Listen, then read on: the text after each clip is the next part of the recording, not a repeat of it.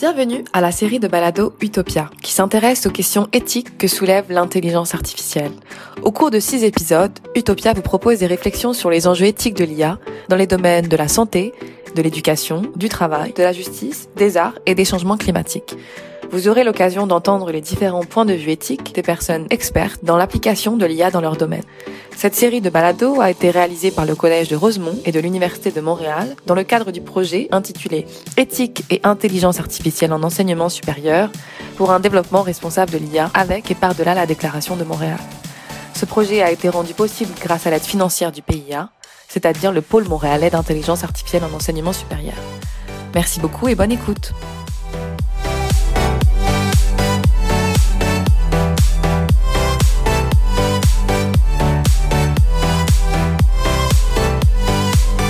Bonjour à toutes et à tous. Bienvenue sur Utopia, le balado où l'on discute des progrès actuels et à prévoir de l'intelligence artificielle et des enjeux éthiques que son développement soulève dans des secteurs clés de nos institutions démocratiques et citoyennes.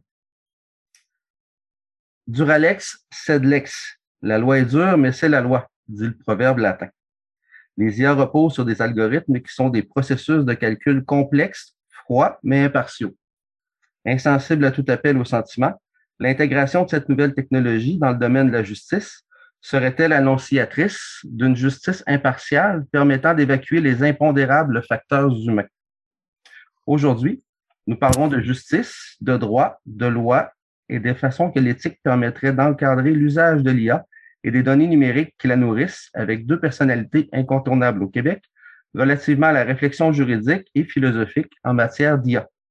Il s'agit de maître Karim Ben et de M. Jocelyn Maclure.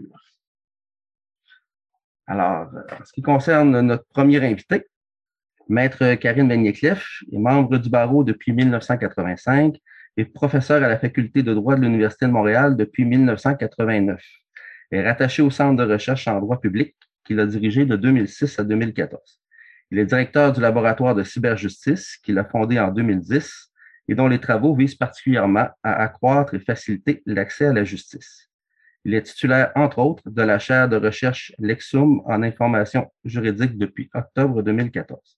Il est aussi co-responsable de l'axe droit, cyberjustice et cybersécurité à l'OBVIA, l'Observatoire international sur les impacts sociétaux de l'IA et du numérique. Il s'intéresse donc au développement de l'IA dans les domaines sensibles du droit et de la justice dans leur rapport à la société. Monsieur euh, Karim, pouvez-vous vous permettre, euh, pardon, pour vous permettre de vous présenter brièvement à nos auditrices et auditeurs et d'enrichir ce portrait bien trop sommaire, pourriez-vous décrire vos activités et intérêts actuels dans le domaine du droit relativement à l'IA ou encore ce qui vous a amené à vous intéresser à l'intelligence artificielle et à son développement? Oui, euh, merci Christian pour cette euh, introduction. Euh, je m'intéresse aux effets des technologies de l'information et de la communication, comme on disait à l'époque et comme on dit encore un peu aujourd'hui, depuis le milieu des années 80. bon, le numérique, évidemment, a beaucoup évolué, mais les grandes questions concernant celui-ci demeurent assez, assez semblables. Ceci dit, pour préciser les travaux que je conduis, je crois qu'il serait nécessaire de faire référence notamment au projet euh, AJC, euh, Autonomisation des acteurs judiciaires par la cyberjustice et l'intelligence artificielle, qui est un partenariat du euh, Conseil de recherche en sciences humaines du Canada et qui regroupe une cinquantaine de chercheurs et une quarantaine de partenaires, des acteurs du secteur public, du secteur privé et du secteur communautaire, des ONG. Euh, l'idée de ce projet, de ce partenariat de six ans qui a démarré en 2018, qui va se terminer en principe en 2024, mais là, je crois que ça va être plus 2025, euh, est justement euh, de cerner le recours à certains outils dans le domaine de la justice, c'est-à-dire vraiment dans le règlement du conflit.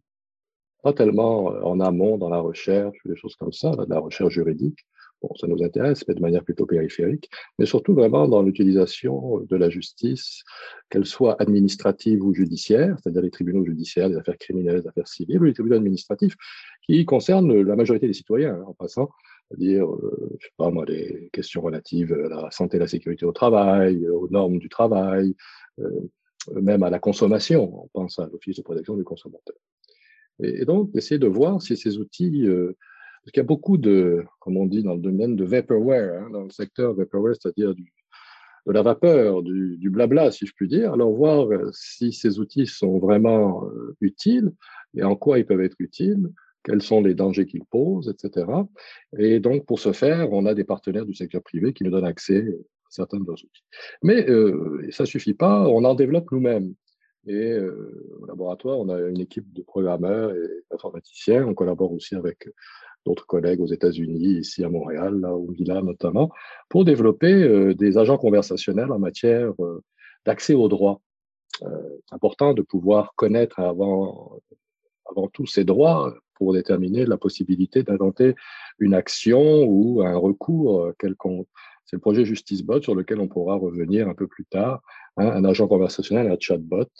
Et finalement, euh, on a développé déjà depuis plus de 20 ans, mais vous savez, ça prend du temps dans la vie, parfois, il faut être tenace. Et aujourd'hui, cet outil dont je parle, c'est des, des outils de règlement en ligne des conflits, en anglais Online Dispute Resolution, qui avait été développé d'abord dans le cadre des conflits qui étaient nés sur Internet et qu'on voit maintenant de plus en plus utilisés par les tribunaux judiciaires en amont du processus judiciaire lui-même pour, euh, euh, mon Dieu, alléger le, fardeau euh, des dossiers, enfin le nombre de dossiers qui existent devant les tribunaux. Et, et ces plateformes de règlement en ligne des conflits, qui sont des plateformes numériques, donc, peuvent aisément faire usage de l'intelligence artificielle dans certains cas pour faciliter l'accès au droit, mais on aura certainement l'occasion d'y revenir. Alors, c'est un peu les travaux que je conduis en ce moment. Monsieur Jocelyn Maclure, docteur en philosophie, a été professeur titulaire à la faculté de philosophie de l'Université Laval en éthique, philosophie politique et philosophie du droit pendant 17 ans, avant de joindre le département de philosophie de l'Université McGill en 2021, où il occupe la chaire Jarilowski de recherche in Human Nature and Technology. Outre l'éthique et la philosophie politique, il s'intéresse à la philosophie de l'intelligence artificielle. Il est, aussi il est aussi président de la Commission de l'éthique en sciences et en technologie du Québec depuis janvier 2017. Brièvement, pour nos auditrices et auditeurs, pourriez-vous décrire vos activités interactuelles dans le domaine de l'éthique et de la philosophie politique relativement à l'intelligence artificielle, ou encore ce qui vous a amené à vous intéresser à l'intelligence artificielle et à l'impact de son développement technologique? Oui, euh, je dirais que mes travaux actuels et mes réflexions actuelles sur l'intelligence artificielle euh, comptent deux grands euh, volets. un volet qui est plutôt en philosophie plus fondamentale et théorique et un, volet qui est davantage en philosophie pratique, donc en éthique appliquée, philosophie politique et ainsi de suite. sur le volet donc plus spéculatif, là, ce qui m'intéresse comme philosophe, c'est euh, tout le, discours hein, très répandu présentement sur le, développement euh, futur de l'intelligence artificielle. Hein, et, plusieurs euh, nous disent que bon, il y a eu des, des progrès récents et que ces progrès donc vont continuer et qui vont même s'accélérer, si bien que plusieurs considèrent qu'à un certain moment, l'intelligence artificielle va rejoindre l'intelligence humaine. Hein. C'est ce qu'ils appellent l'intelligence artificielle générale, c'est-à-dire que les IA seraient capables, hein, auraient un ensemble hein, de, compétences cognitives, un peu comme les êtres humains euh, l'ont déjà, euh, et que même les IA pourraient nous euh, dépasser. Hein. C'est ce qu'ils appellent la, super intelligence artificielle. et une fois qu'on aurait donc ces, ces agents artificiels dotés d'une super intelligence, ben ces agents pourraient poser ce qu'ils appellent un risque existentiel à l'humanité même, hein, parce que bon, ils seraient plus intelligents que nous et parfois leurs intérêts pourraient diverger euh, de ceux des, euh, des nôtres. Euh, et une autre, un autre discours qui est fréquent, c'est que comme on ne sait pas exactement comment les êtres humains et d'autres animaux sont devenus conscients, c'est-à-dire que la conscience est souvent définie comme l'effet que cela fait que d'avoir certaines expériences. Hein. Donc, si je vois la couleur rouge, par exemple, ça me fait un certain effet. Hein. Ou si j'écoute une pièce de musique ou que je prends un, un expresso, euh, j'ai une certaine expérience subjective euh, et euh, pour l'instant, on considère hein, que les IA sont, sont pas conscientes hein, de cette façon-là, mais certains pensent que ça pourrait aussi émerger chez ces agents artificiels. Donc là, il y a, là des hypothèses philosophiques hein, très, très ambitieuses et très spéculatives. Et dans mes travaux, donc, je développe ce que j'appelle une approche déflationniste en montrant pourquoi, pour l'instant, hein, malgré les avancées récentes, on n'a pas de bonne raison de penser que les IA pourraient devenir à la fois euh, euh, super intelligentes et euh, conscientes euh, et que ce faisant, donc, ce qui nous caractérise en tant qu'être humain euh, semble encore hein, la, prérogative, vraiment l'apanage des êtres humains. Donc, je tente de montrer pourquoi il faut, il faut encore avoir des attentes beaucoup plus modestes là, par rapport au développement futur de, de l'IA, euh, étant donné donc les limites des meilleurs systèmes d'intelligence artificielle actuels. Donc, c'est ce qui m'occupe dans le volet, disons, plus théorique et spéculatif de mon travail en, en philosophie de l'intelligence euh, artificielle. Euh, l'autre versant euh, de mes travaux est plutôt en philosophie pratique et en, philosophie politique, en éthique appliquée, euh, et c'est sur les applications existantes ou à venir là, de, l'intelligence artificielle dans différents secteurs de la vie humaine et d'évaluer, de tenter d'évaluer tant les, bénéfices que les, risques de, que qu'engendre l'utilisation de l'IA dans différents secteurs d'activité. Euh, et mes travaux de recherche plus euh, spécifiques portent euh, en, particulier sur le problème de, la boîte noire ou de le problème de l'explicabilité des, décisions ou prédictions donc faites par des systèmes d'intelligence artificielle. Euh, on sait que ces systèmes peuvent être parfois être très efficaces, euh, mais euh, les, les, les, raisons qui justifient une, une, décision ou une prédiction hein, demeurent obscures. et donc, je réfléchis aux différents problèmes éthiques que cette opacité cause. Euh, j'ai un autre projet sur, euh, sur la protection de, de, la vie privée, donc à l'ère du, numérique et, de l'intelligence euh, artificielle. donc, comment devrait-on faire évoluer nos, nos, lois sur la protection de, de la vie privée? et finalement, un autre projet sur davantage la justice distributive, c'est-à-dire que l'IA permet d'automatiser des tâches et de plus en plus de tâches cognitives euh, dans plusieurs euh, secteurs d'activité euh, certains acteurs y, gagnent hein, cette automatisation, investissent dans l'automatisation permise par l'IA, et d'autres dans nos sociétés sont plus vulnérables face à ces transformations.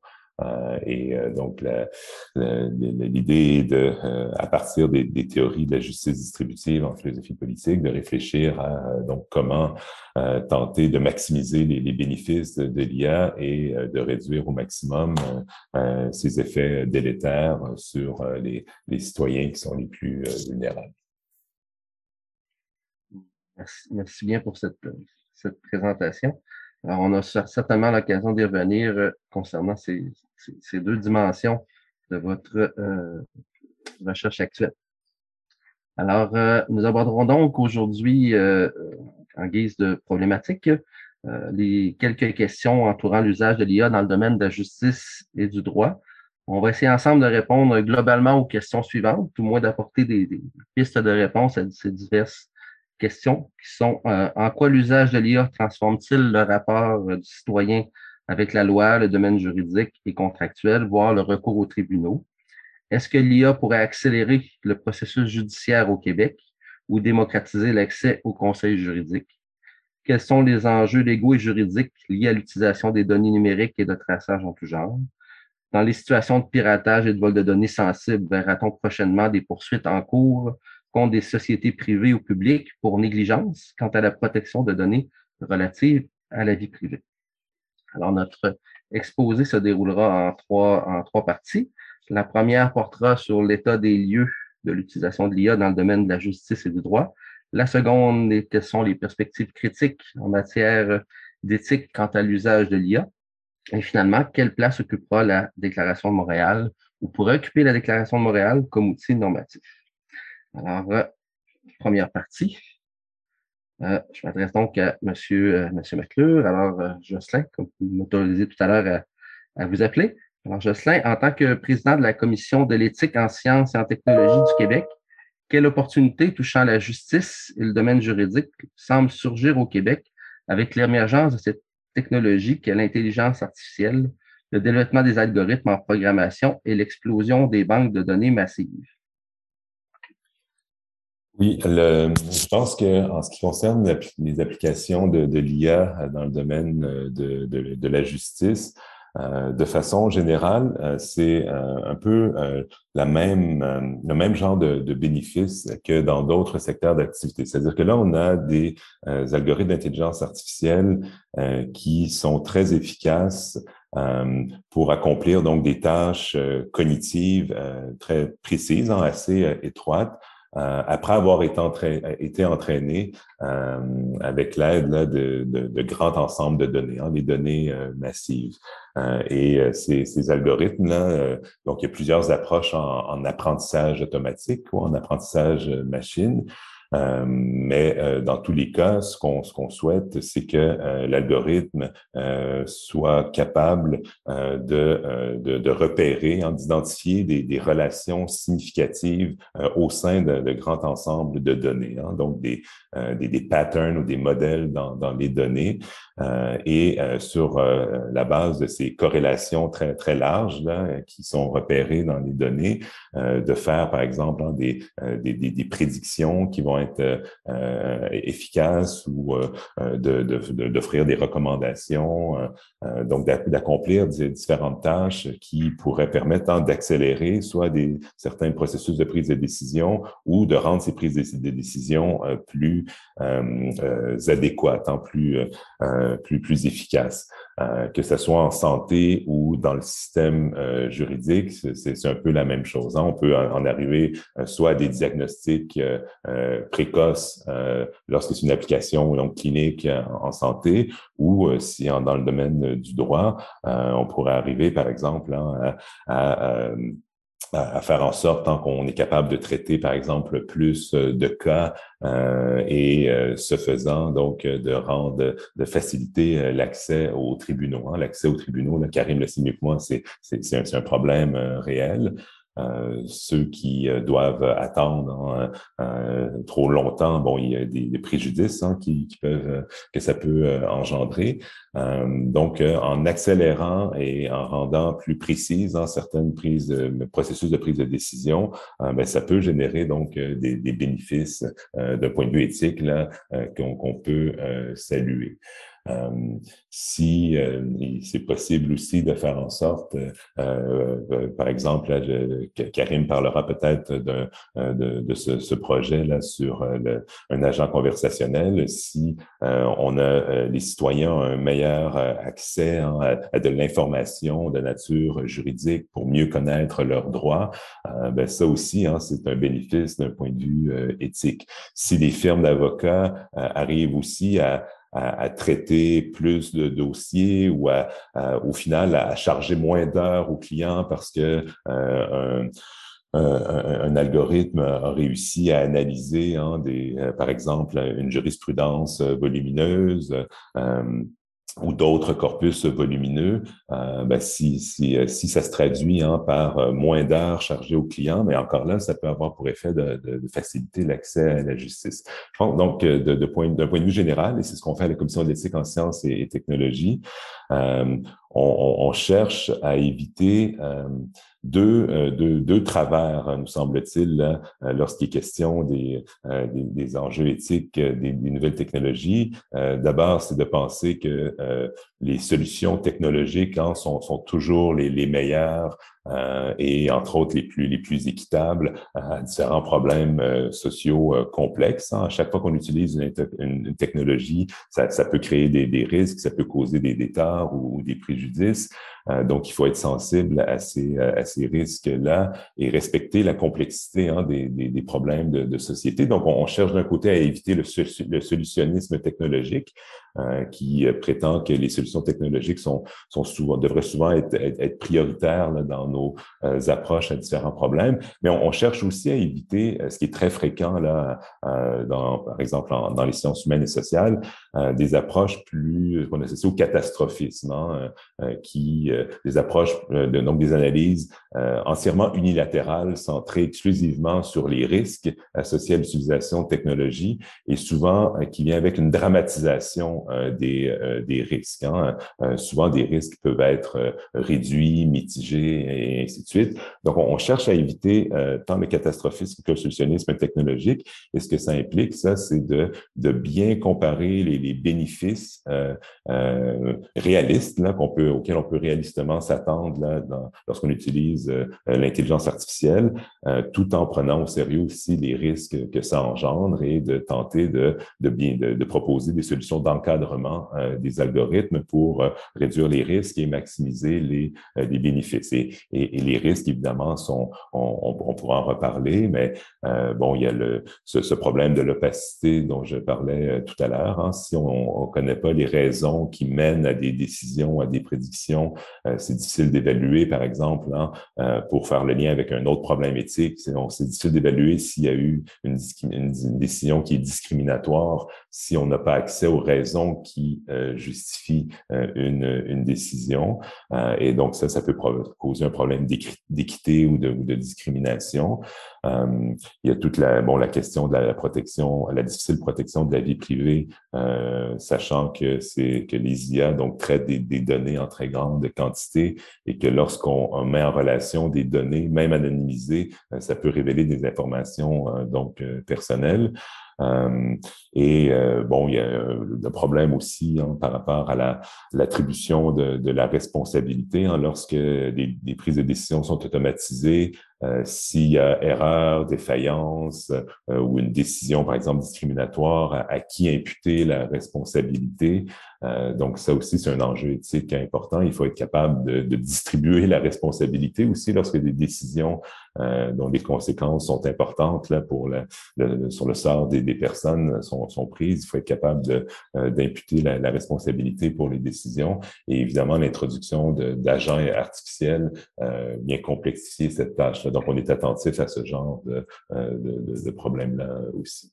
Mm-hmm. Alors, je, je, comprends bien ces deux on essaie de naviguer entre Caribe des là entre deux, euh, deux, deux extrêmes, solutionnisme technologique d'une part, catastrophisme de l'autre, et cette nécessité d'être capable de pondérer les, les, les, risques euh, de façon, on pourrait dire, euh, mesurée pour parvenir à, finalement à, dégager des bénéfices de l'utilisation de l'intelligence artificielle.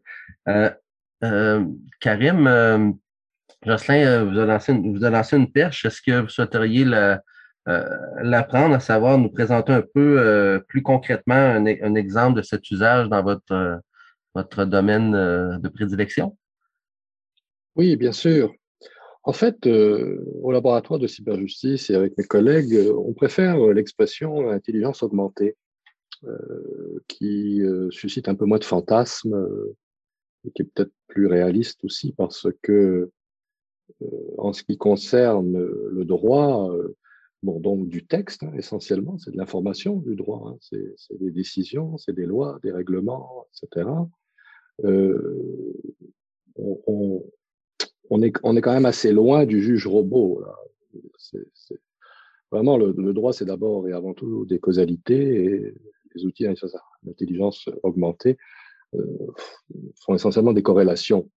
Alors, euh, c'est très difficile. Mais ces difficultés ne signifient pas que c'est complètement inutile. Non. Il faut distinguer peut-être deux aspects. Ce que j'appelle les services juridiques, legal services en anglais, et les applications processuelles. Alors, les euh, legal services, c'est ce que les cabinets d'avocats euh, font beaucoup, euh, et, même les étudiants en droit, c'est-à-dire optimiser les outils de recherche. Hein, ces outils de recherche existent depuis les années 70 mais qui, avec euh, les derniers développements, euh, sont optimisés. Alors évidemment, c'est plus facile de faire de la recherche. Enfin, ça a un effet pervers qui avait déjà été identifié à une bonne dizaine d'années, c'est que quand vous allez devant le tribunal et que vous êtes un avocate, une avocate ou un avocat, euh, et que vous avez un point de droit à plaider, bon, en général, la décision du plus haut tribunal sur ce point suffit. Mais comme maintenant c'est très facile d'avoir accès aux décisions, vous avez des, des avocates enthousiastes qui débarquent dans le bureau du juge ou enfin, dans sa salle d'audience avec 50 décisions sur le même sujet.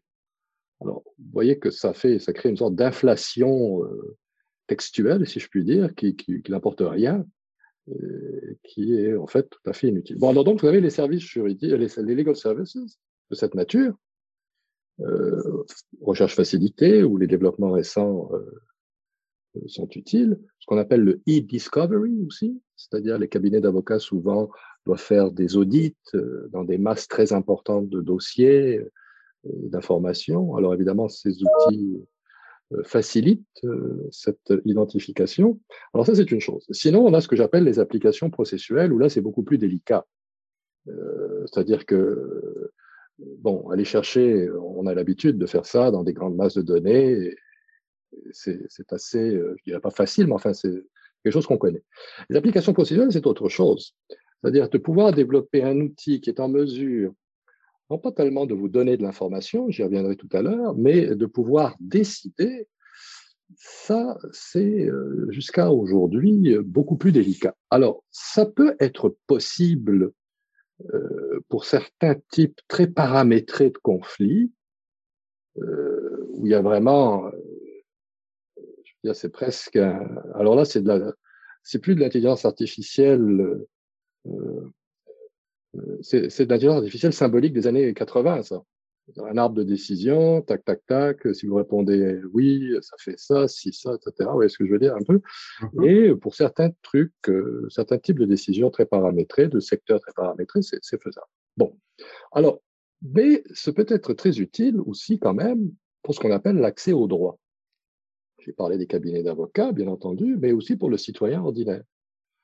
Alors, on a collaboré avec le tribunal administratif du logement qui nous a remis plus d'un million de décisions, euh, qui n'étaient pas toujours très utiles à un moment donné parce que ces décisions n'étaient pas, euh, uniformes, n'étaient pas cohérentes au, plan de la forme, justement.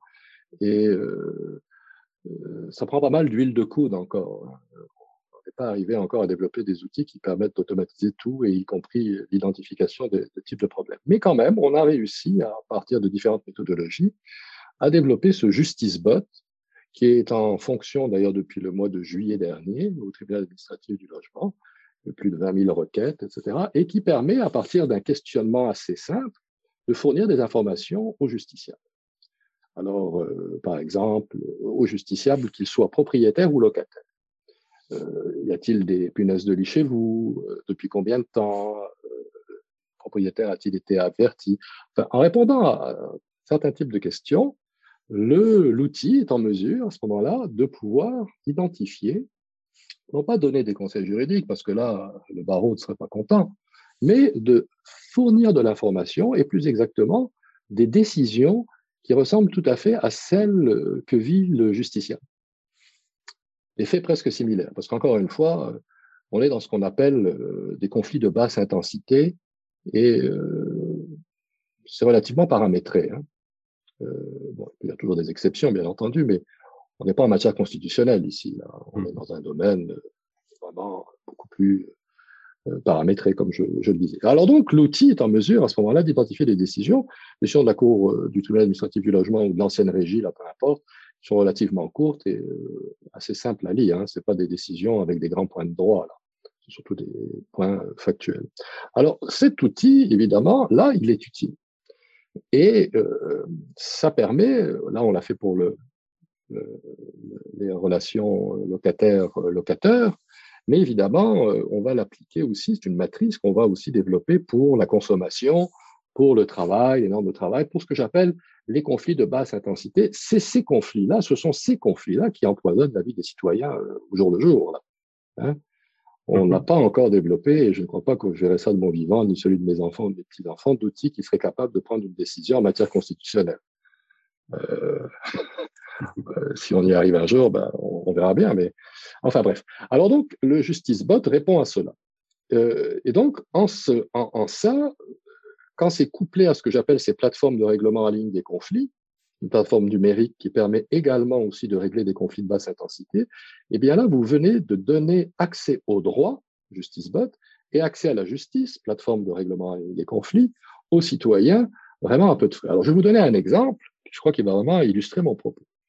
On a développé, donc, moi j'avais développé au milieu des années 90 les premières plateformes au monde de règlement en ligne des conflits, les Online Dispute Resolution, parce qu'on se posait la question, hein, vous avez un conflit sur Internet, hein, quand Internet est devenu grand public euh, en 94, là, quand la National Science Foundation a, lâché le morceau, si je puis dire, eh bien, euh, tout de suite, nous, juristes, on s'est posé la question, bah, écoute, s'il y a du commerce, c'est bien, mais qui va, quel est le tribunal compétent, quel est le droit applicable?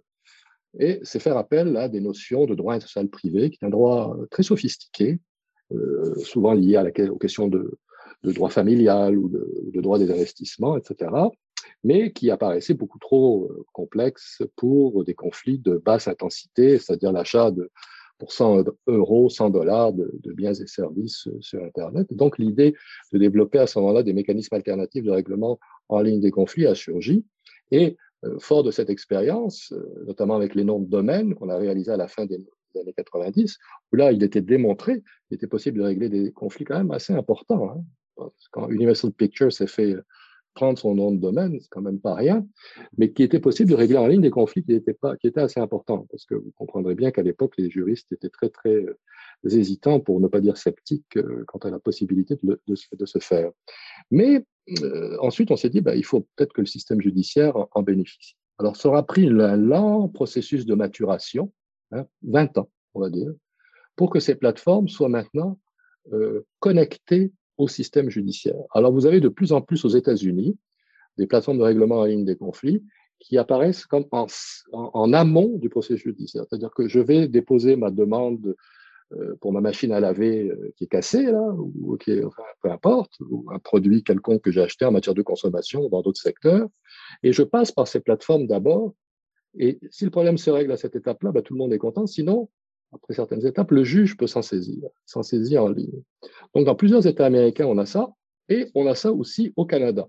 On a développé, nous, la plateforme pour les relations, les conflits de copropriété en Ontario, le Condo Authority Tribunal. On travaille avec la Saskatchewan pour développer une quarantaine de plateformes pour régler les, conflits relatifs aux, contraventions, à la consommation.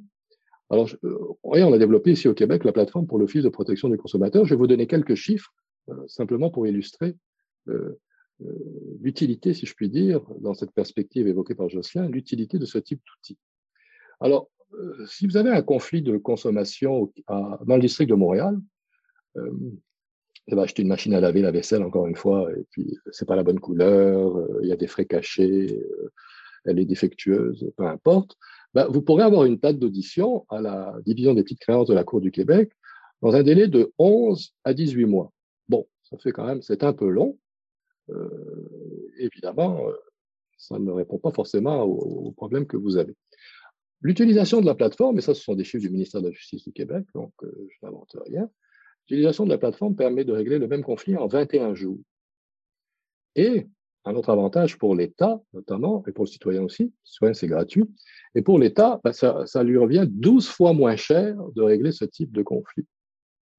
Euh, que par l'intermédiaire du tribunal euh, classique.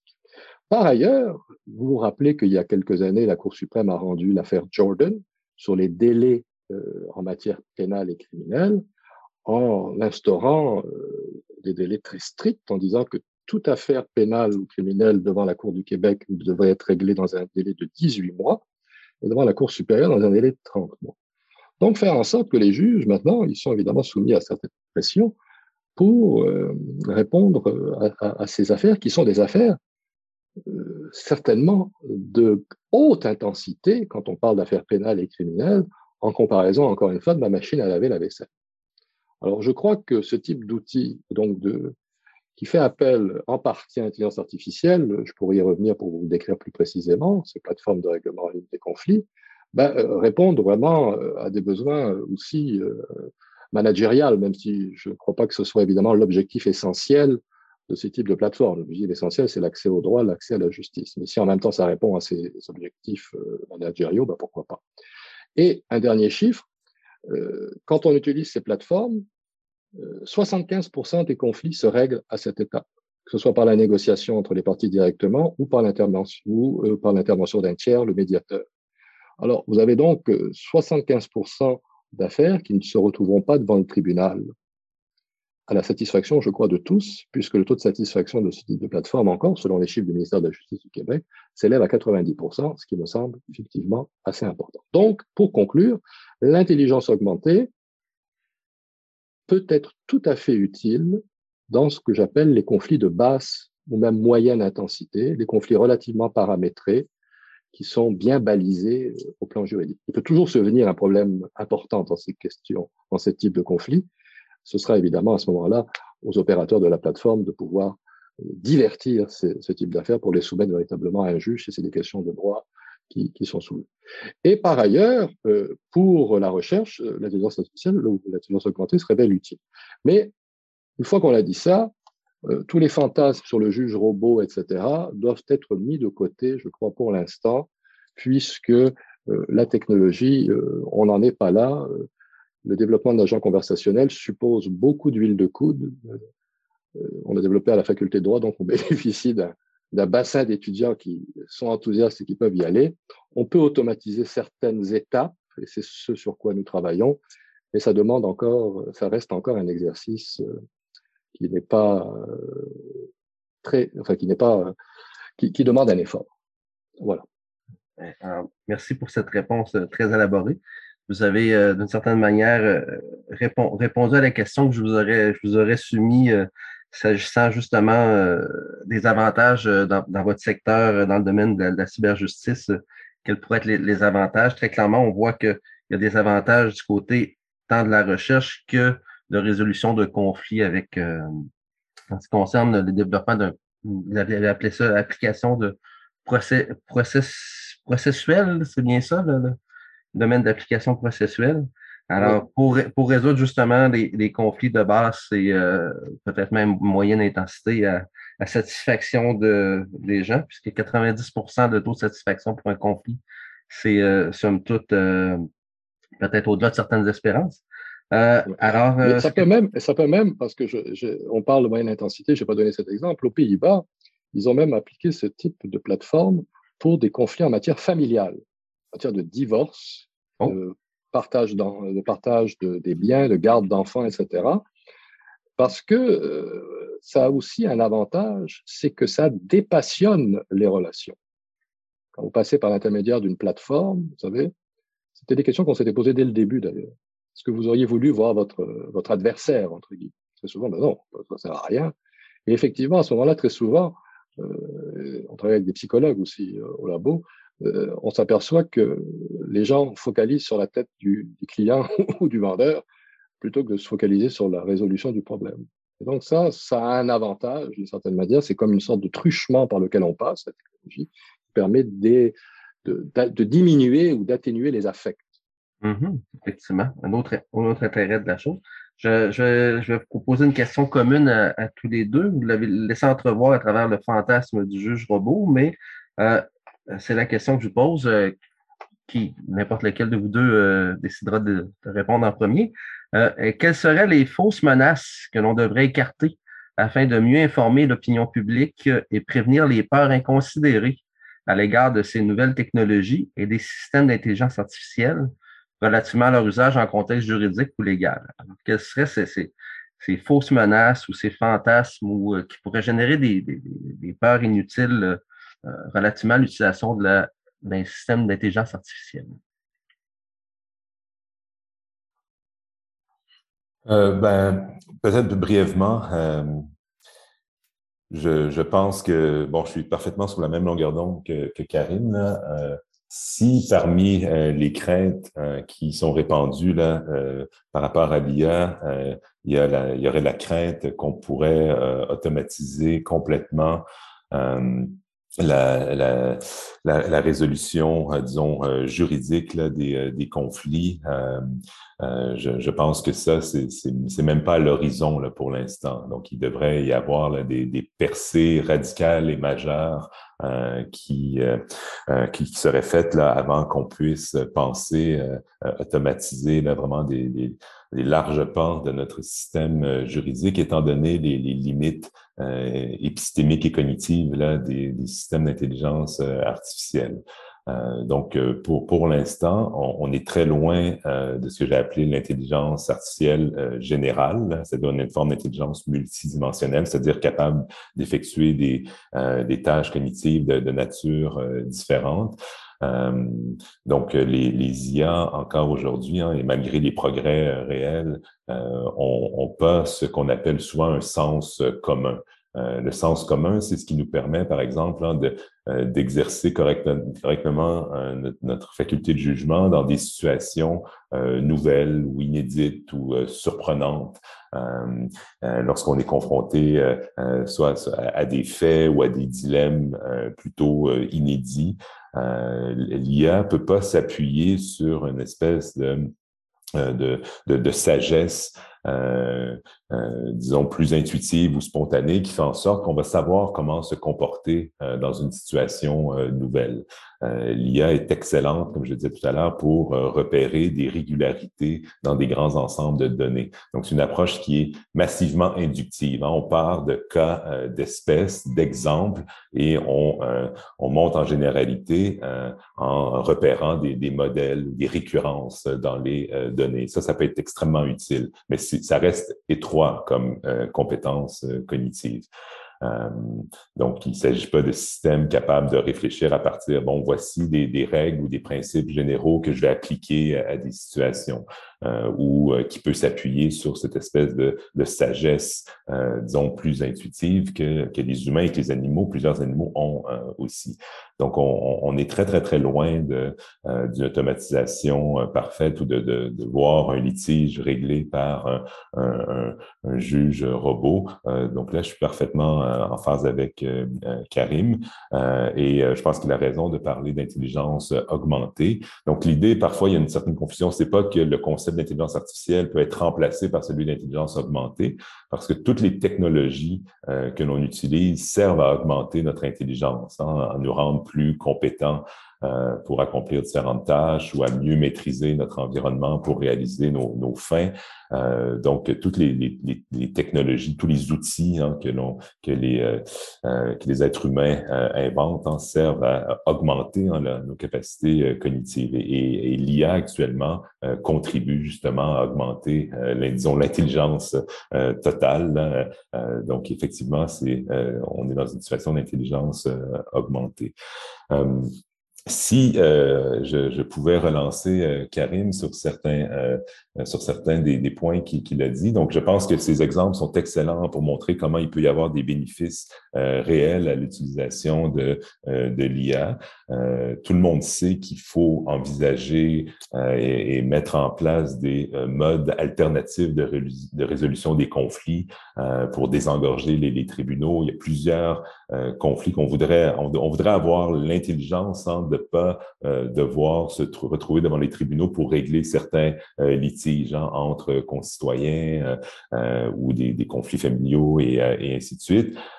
et si l'IA et des plateformes en ligne peuvent aider par la, la, médiation, entre autres, à faire en sorte que des, des personnes entrent en dialogue et trouvent une solution euh, qui est euh, mutuellement satisfaisante. Je pense que c'est un, un, bénéfice très, très important. Euh, une question que j'aurais pour Karim, c'est donc de, de, quel type d'intelligence artificielle est-il question ici? Hein, et tu l'as dit toi-même qu'on pourrait y revenir. Parce que pour l'éthicien, évidemment, on veut voir quels sont les, les risques inhérents à des technologies précises. Et euh, s'il s'agit, par exemple, hein, pour une bonne part, euh, d'algorithmes d'IA qui sont ancrés dans le paradigme de l'IA symbolique, hein, où euh, l'algorithme en consiste en une longue série de règles essentiellement euh, logiques euh, qui, au fond, donnent une sorte de, recette hein, pour arriver à une bonne, une bonne, bonne recommandation, un bon conseil. ben là, les, les risques hein, sont éthiques sont assez faibles hein, parce qu'on est capable de retrouver le cheminement logique qui a mené à un, conseil ou une recommandation ou une suggestion donnée. Ça peut être par exemple, un arbre décisionnel. Si c'est un système expert, hein, c'est un peu plus complexe, mais là, euh, bon, en, plus de notre euh, système, disons, logico-déductif déductif hein, qui permet de faire des inférences, mais dont on est capable de retracer euh, encore là, toute l'architecture logique du système. À côté de ça, on a une base de connaissances hein, substantielles, les connaissances que euh, l'algorithme a besoin pour arriver, par exemple, à faire de bonnes euh, suggestions. Et là, il faut programmer hein, ces connaissances dans, la base de, de connaissances. Hein, donc, des systèmes basés sur la connaissance. Euh, si c'est ce genre de système-là, encore là, les enjeux éthiques sont, assez euh, limités parce que généralement, on est capable d'expliquer les, décisions qui sont prises, de, faire le retracer le cheminement euh, logique euh, s'il y a des formes, si on réalise qu'on on est, on est mieux capable d'évaluer s'il y a des biais discriminatoires hein, qui, euh, qui sont euh, présents.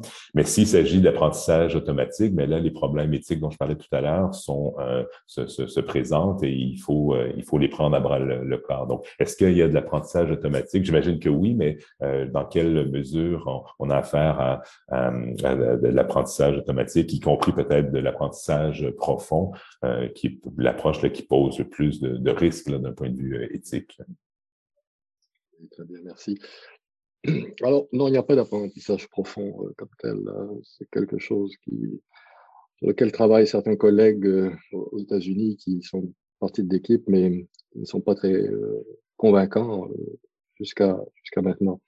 Alors, essentiellement, pour parler du justice bot, de l'agent conversationnel, il y a d'abord une annotation qui est faite notation à la main carrément, hein, etc.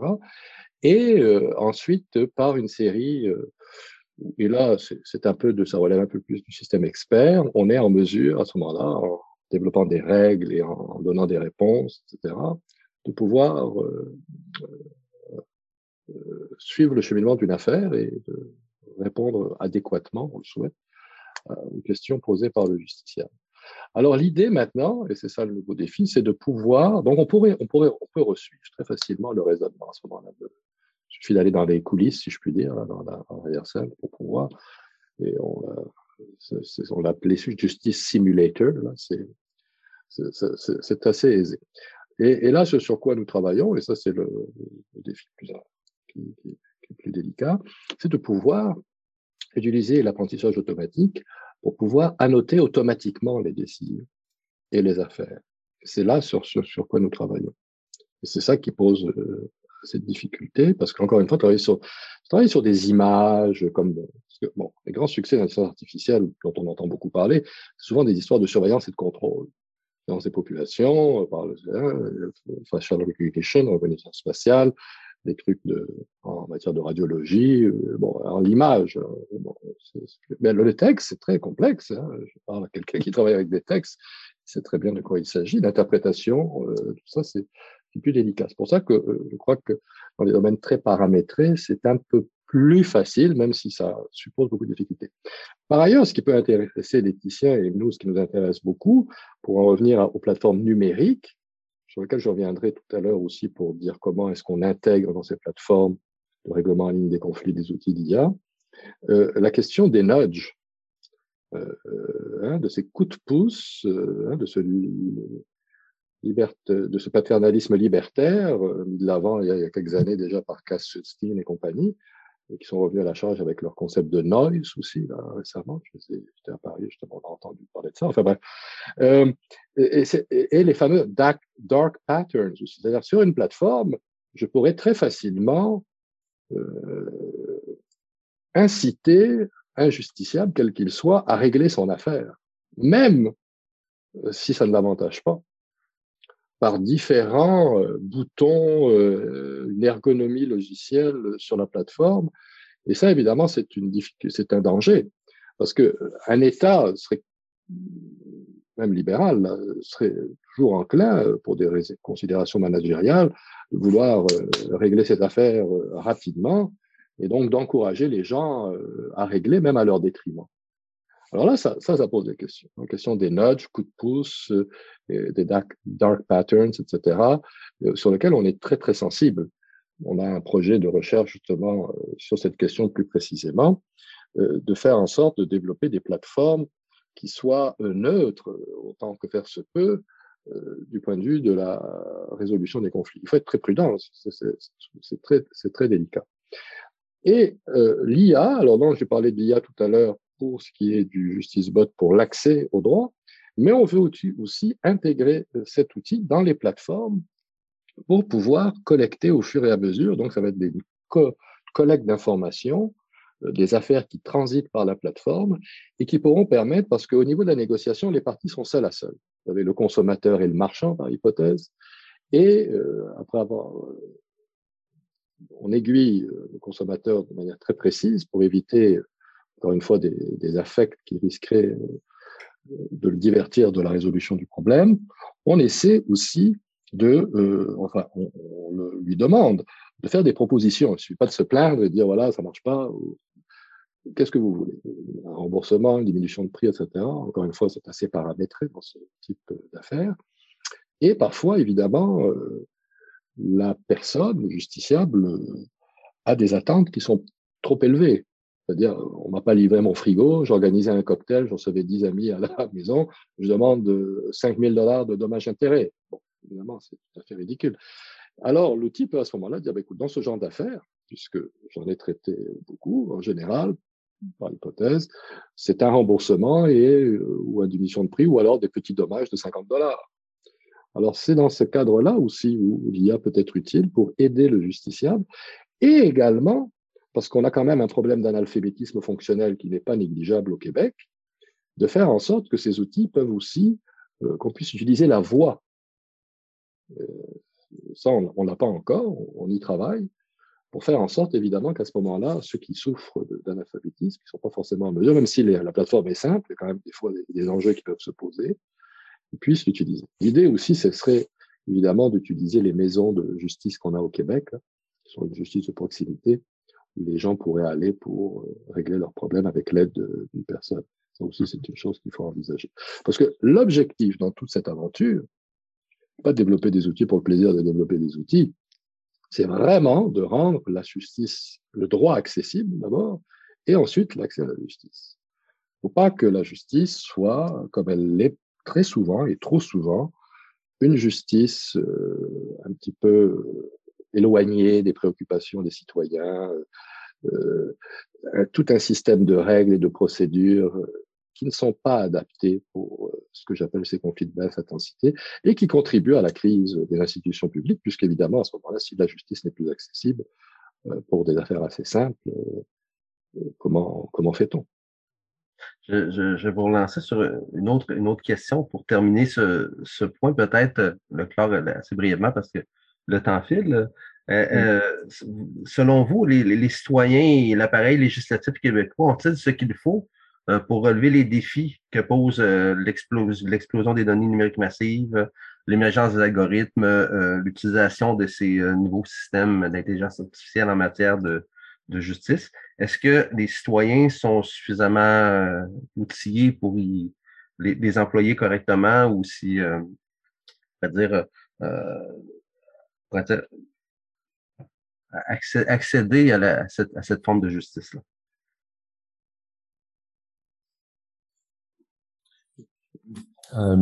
Ben, peut-être d'abord du côté de, de l'État et des, organismes publics, euh, bon, il y a une grande volonté là présentement. Euh, je pense que c'est comme ça euh, en Occident de façon générale, mais au Québec en particulier, hein, d'opérer cette révolution numérique. Hein, donc, où on, veut offrir de, de, plus en plus de, de services aux, citoyens en, utilisant donc les différents outils numériques.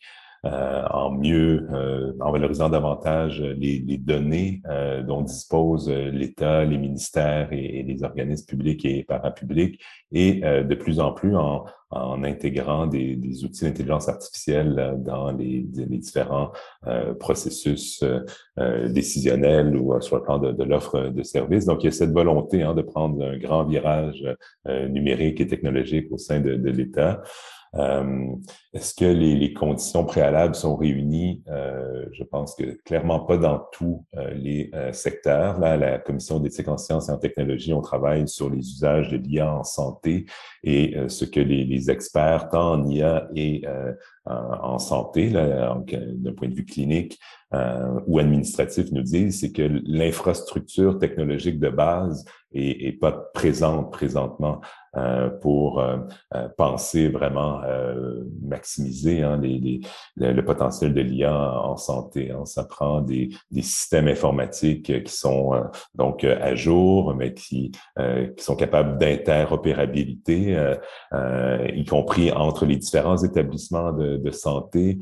Ça prend des dossiers patients bien informatisés, facilement accessibles et ainsi de suite. donc, sans ces conditions préalables, c'est difficile donc de, penser qu'on va pouvoir vraiment intégrer résolument l'IA. Donc, je ne sais pas euh, ce qu'il en est euh, sur le plan du, système de, euh, justice. Mais dans, l'État, de façon générale, ça prend aussi une grande expertise en, en technologie de l'information et de la communication. Et, au sein de l'État, il manque beaucoup hein, de, ces experts dans les différents ministères. Euh, donc, euh, entre les, promesses de l'IA euh, et cette idée qu'on va beaucoup miser sur l'IA et les, conditions préalables, il y a encore un, espace considérable qui fait que bon, il faut avoir des attentes, je pense, plus plus réalistes et modestes par rapport aux, gains qu'on peut faire grâce à l'IA. Oui, je partage l'avis de Jocelyn à cet égard et le domaine de la justice, vous savez, avant de penser à ces outils un peu plus euh, performants, euh, il faut d'abord numériser l'existant. C'est déjà toute une tâche. J'ai étudié dans un projet précédent, euh, un partenariat également du Conseil de recherche en sciences humaines pendant plus de sept ans, les différents années, jusqu'à 2018, 2011, enfin dans ces années-là, bref, les différentes expériences qui ont été conduites de numérisation de la justice au Canada, aux États-Unis, en Europe, en Australie, donc dans le monde occidental en général. Et je dois dire que dans les, parce que bah, on ne parle pas de ça depuis hier, là, on ça depuis le milieu des années 90, grosso modo, ce qu'on appelait les systèmes intégrés d'information de justice, ça a été des échecs presque partout. Il y a eu des petits succès isolés, à droite, à gauche, mais les systèmes intégrés d'information de justice, ces gros, ces gros mammouths informationnels ont tous échoué parce que justement, euh, Jocelyn y a fait référence, c'est notamment euh, la question d'expertise euh, dans l'état de ces questions, et aussi d'autres aspects. C'est d'ailleurs pour ça que le laboratoire, on, l'a créé notamment, c'est parce que c'était souvent des projets qui étaient technologiquement conduits. C'est-à-dire que vous aviez vraiment des experts du secteur privé de très haut niveau qui créaient un comité de pilotage avec 12 ingénieurs, 10 euh, programmeurs, euh, euh, deux juges et demi et trois avocats. Et évidemment, ces pauvres personnes étaient complètement, enfin, ne pouvaient pas saisir ces questions. Alors, ces projets doivent être conduits évidemment par les juristes d'abord et avant tout, dans le domaine juridique, évidemment, dans le domaine judiciaire, c'est ce dont je parle, doivent être moins ambitieux. L'approche modulaire. La question de l'interopérabilité est fondamentale. Si elle ne l'est pas, souvent, c'est des systèmes qui ne communiquent pas les uns avec les autres. Prenons l'exemple fédéral. Vous avez la Cour fédérale et la Cour d'appel fédérale, qui disposaient de deux systèmes distincts. Vous imaginez? On parle de la même juridiction, là, quand même. On n'est pas euh, entre la Saskatchewan et le Québec. Et, et, et, je pourrais multiplier ces exemples. Donc, numérisons d'abord, et c'est un effort que le Québec est en train de, de, de faire, en engageant, euh, c'est une première d'ailleurs, en engageant beaucoup de programmeurs, euh, bon, pourront-ils les garder? Ça, c'est une autre question parce que la compétition est très rude. Et, donc, il y a un, grand euh, travail à faire euh, de numérisation dans le domaine judiciaire qui n'est pas, qui est loin d'être fait. Et il faut bien préciser, je le précise d'entrée de jeu, que les magistrats et les avocats, contrairement à la croyance populaire, ne sont pas du tout réfractaires. D'ailleurs, ils sont de plus en plus jeunes, de toute façon. Depuis 30 ans, quand on parle de ces questions, quand même, ils ont les dinosaures sont partis, si je, pouvais, si je puis dire, et donc ils sont de plus en plus jeunes et sont tout à fait, en général, euh, tout à fait euh, enclins à utiliser ces. Ils utilisent eux-mêmes euh, pour, à titre personnel. C'est l'État qui met plus de temps à, y arriver pour de multiples raisons. Alors, merci pour cette dernière réponse qui, qui, clôt notre première section concernant l'état actuel de l'utilisation de l'IA et de ses, ses potentialités en matière de justice.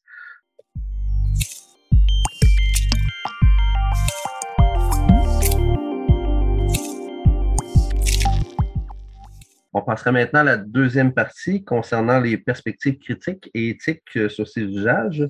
Ma première question euh, s'adresserait d'abord à, Jocelyn.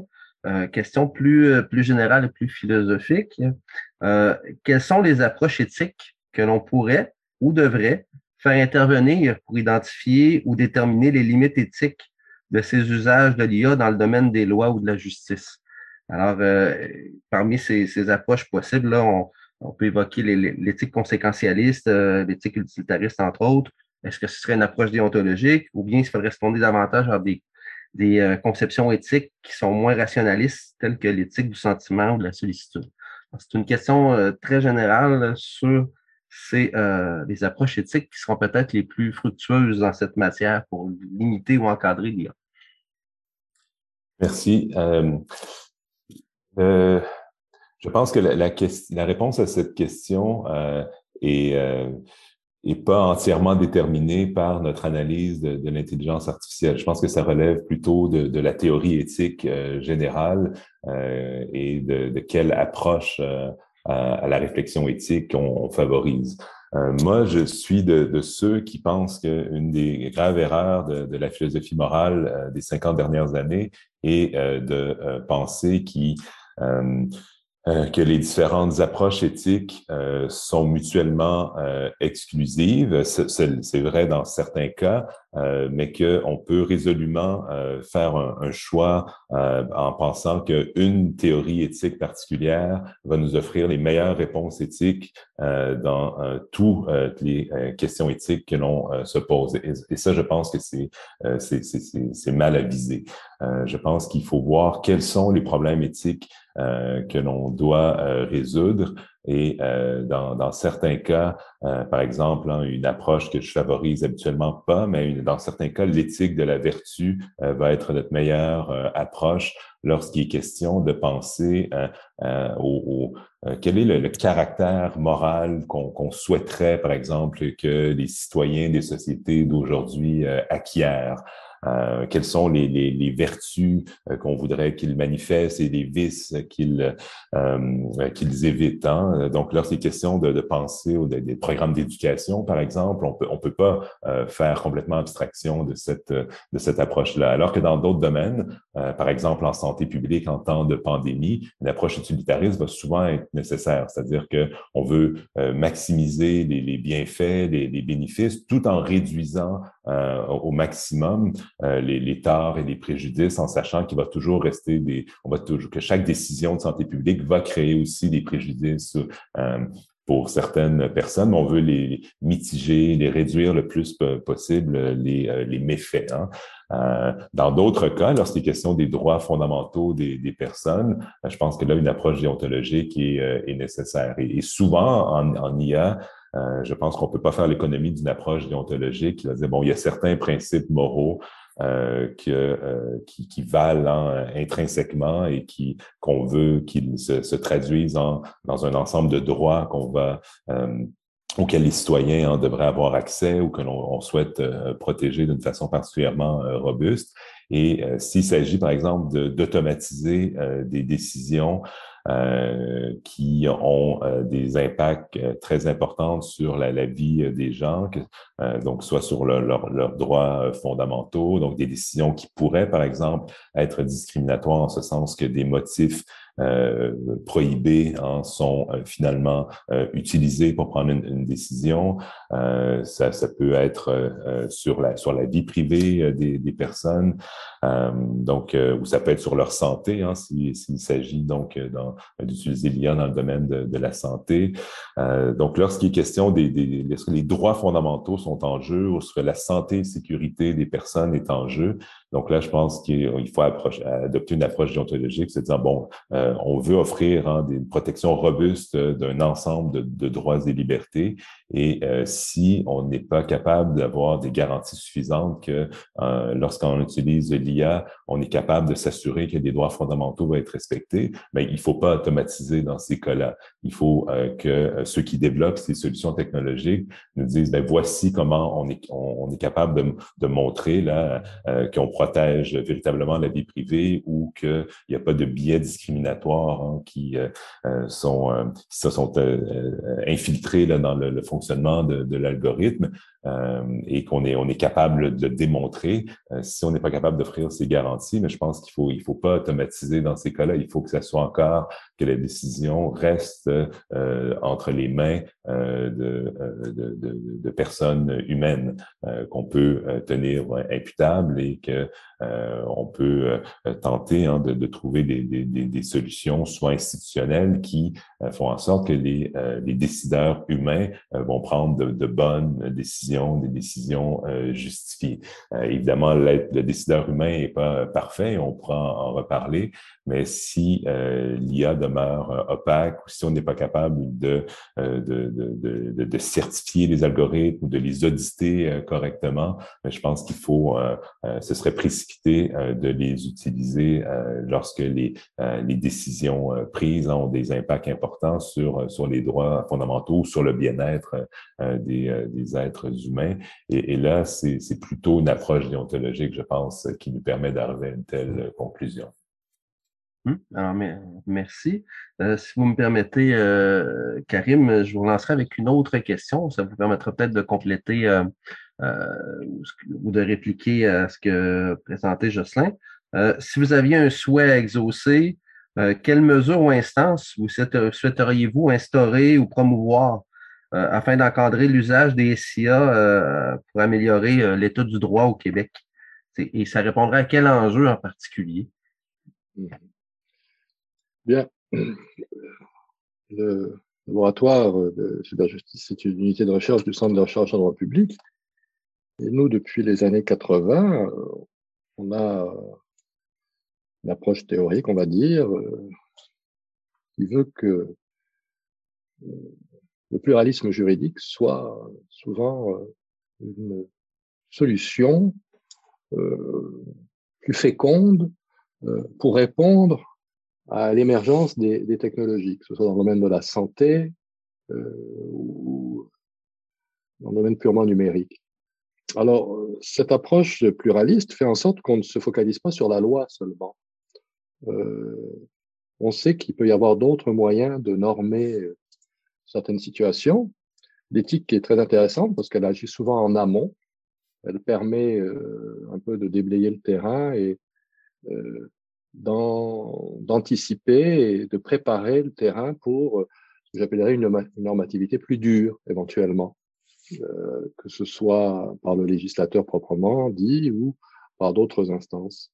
il faut pas faut pas oublier non plus, et ça, ça fait partie de cette théorie pluraliste, en tout cas qu'on a, euh, c'est que la technologie n'est pas vraiment neutre hein, et que le code, comme disait Larry Lessig, code is law, hein, c'est un cliché aujourd'hui de le dire, mais c'est un fait que euh, les choix technologiques qui sont faits par les opérateurs ont des incidences normatives euh, indéniables. Elles permettent ou elles ne permettent pas, elles imposent des choix. Hein, je parlais des nudges tout à l'heure, on est plongé là-dedans de manière quotidienne. Hein. Internet, au tout début, c'était un, c'était un, un, organe, on va, dire ça, un médium euh, très décentralisé, où vous étiez anonyme. Quand le commerce s'y est mis, bah, c'est rajouté euh, des couches d'identification euh, qui ont fait évidemment que c'est devenu un, instrument de contrôle quand même assez intéressant.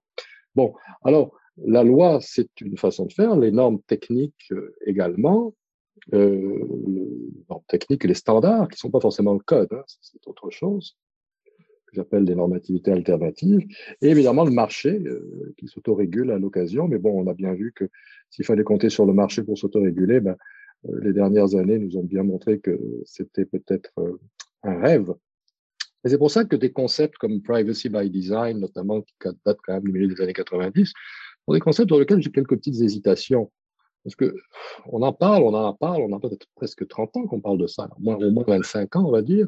L'expression, c'est privacy. Comment pouvez-vous répéter l'expression? By, design, c'est-à-dire privacy by design, c'est-à-dire de demander ou d'obliger les concepteurs d'applications logicielles à intégrer dans leur logiciel, dans leurs outils, dans leurs outils des protections des données personnelles.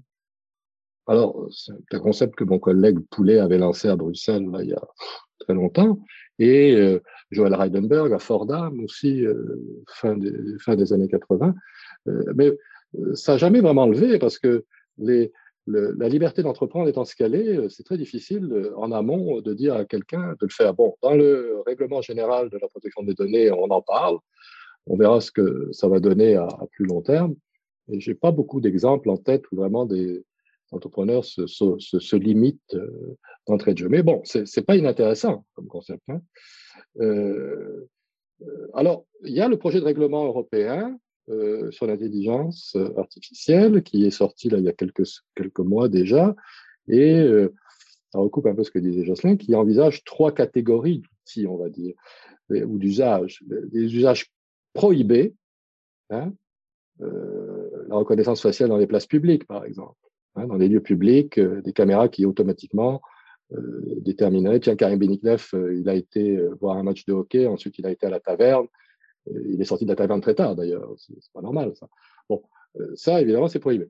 des high risk, je, m'excuse, je la version anglaise, là, où là, on peut agir, mais avec très grande prudence, et les non-high risk, où il y a quand même aussi des, des obligations, mais évidemment, un peu moins. Alors, ça, c'est intéressant parce que je, je dis, il ne faut pas être naïf, là. Hein. Euh, j'étais à Paris la semaine dernière et on m'a sorti le cliché classique euh, la régulation tue l'innovation. C'est un truc que j'entends depuis 30 ans. Et effectivement, on n'a rien fait dans les années 90-2000 parce que Internet et le numérique, c'était assez nouveau. Alors les États étaient très, euh, étaient assez naïfs, hein, faut bien le dire, et puis pris dans cette, dans, cette illusion très libérale que tout le marché allait tout régler euh, eh bien, cette euh, absence d'intervention fait en sorte qu'on se retrouve aujourd'hui avec des acteurs, euh, mais alors gigantesques, ce qui vont être très très difficiles à, encadrer, que ce soit Google, etc. Et, donc on a laissé faire, en disant le marché va se réguler lui-même, c'est nouveau, faut pas intervenir, faut laisser le marché déterminer son modèle d'affaires, disait-on à l'époque. Euh, bon, et le modèle d'affaires, finalement, qu'est-ce que c'est hein? Pas très compliqué. Hein? C'est de la publicité. On peut pas dire que ça soit de l'innovation euh, folle, mais enfin bon, peu importe. Et donc, je crois que aujourd'hui, on est euh, quand même informé de cette leçon qu'a été cette inaction des années 90, 2000 et, et suivantes, pour se dire non pas précipitons-nous et légiférons de manière aveugle, mais basé sur les problèmes qu'on a connus, parce qu'il faut bien reconnaître que l'intelligence artificielle pose des questions que le numérique, si je puis dire, qui est plus large, hein, qui inclut la posait déjà. C'est pas nouveau, ces questions de propriété de protection des données personnelles, pardon, même de propriété intellectuelle, questions de responsabilité, etc. Euh, c'est des questions qui étaient assez, euh, qui, sont connues. Par conséquent, on, ne part pas de zéro, on n'est pas devant des artefacts technologiques complètement euh, nouveaux euh, et qui nous désarçonneraient euh, par leur nouveauté. Mm-hmm. Il y a des promesses évidemment qui, ont, qui sont tenues et qui sont proposées. On verra si elles sont tenues ou pas.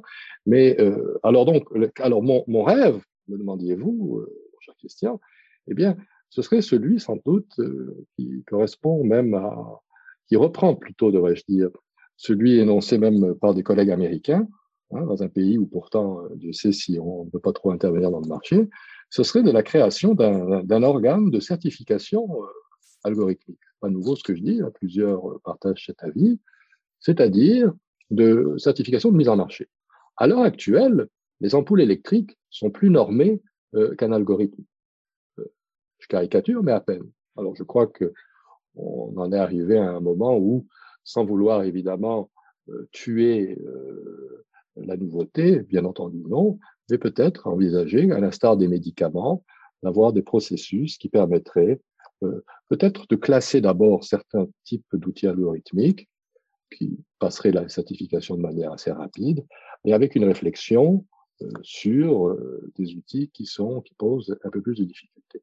Parce qu'on fait beaucoup les gorges chaudes du crédit social chez nos amis chinois, hein, en disant, mon Dieu, c'est horrible, regardez comme... Mais bon, si on additionne différents outils qu'on a chez nous, au Québec, au Canada ou dans les pays occidentaux, on n'est pas si loin d'un code de crédit social, que ce soit déjà par le, les codes de crédit qui vous permettent de vivre ou pas de manière convenable et d'emprunter ici.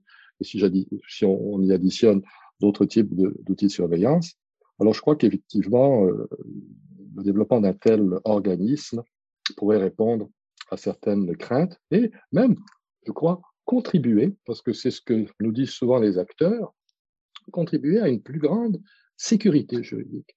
souvent, ils nous disent, ben, on veut des règles parce qu'on voudrait développer des outils, etc. Mais là, il y a une sorte de flou par conséquent, euh, ou un travail d'interprétation qui serait trop important. Alors, ce pourrait être une solution. Merci.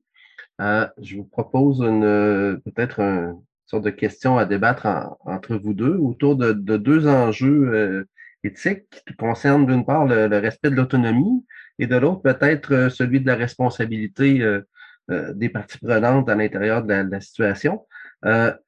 Est-ce que vous pourriez juger prioritaire de revoir la législation québécoise en matière de données privées, tant pour distinguer entre les types de données, nominative, anonymisée, personnelle, privée, sensible, etc., euh, que pour clarifier ce à quoi un citoyen consent de la façon la plus libre et la plus éclairée possible lorsqu'il accepte contractuellement qu'une SIA quelconque puisse stocker et utiliser ses données euh, numériques.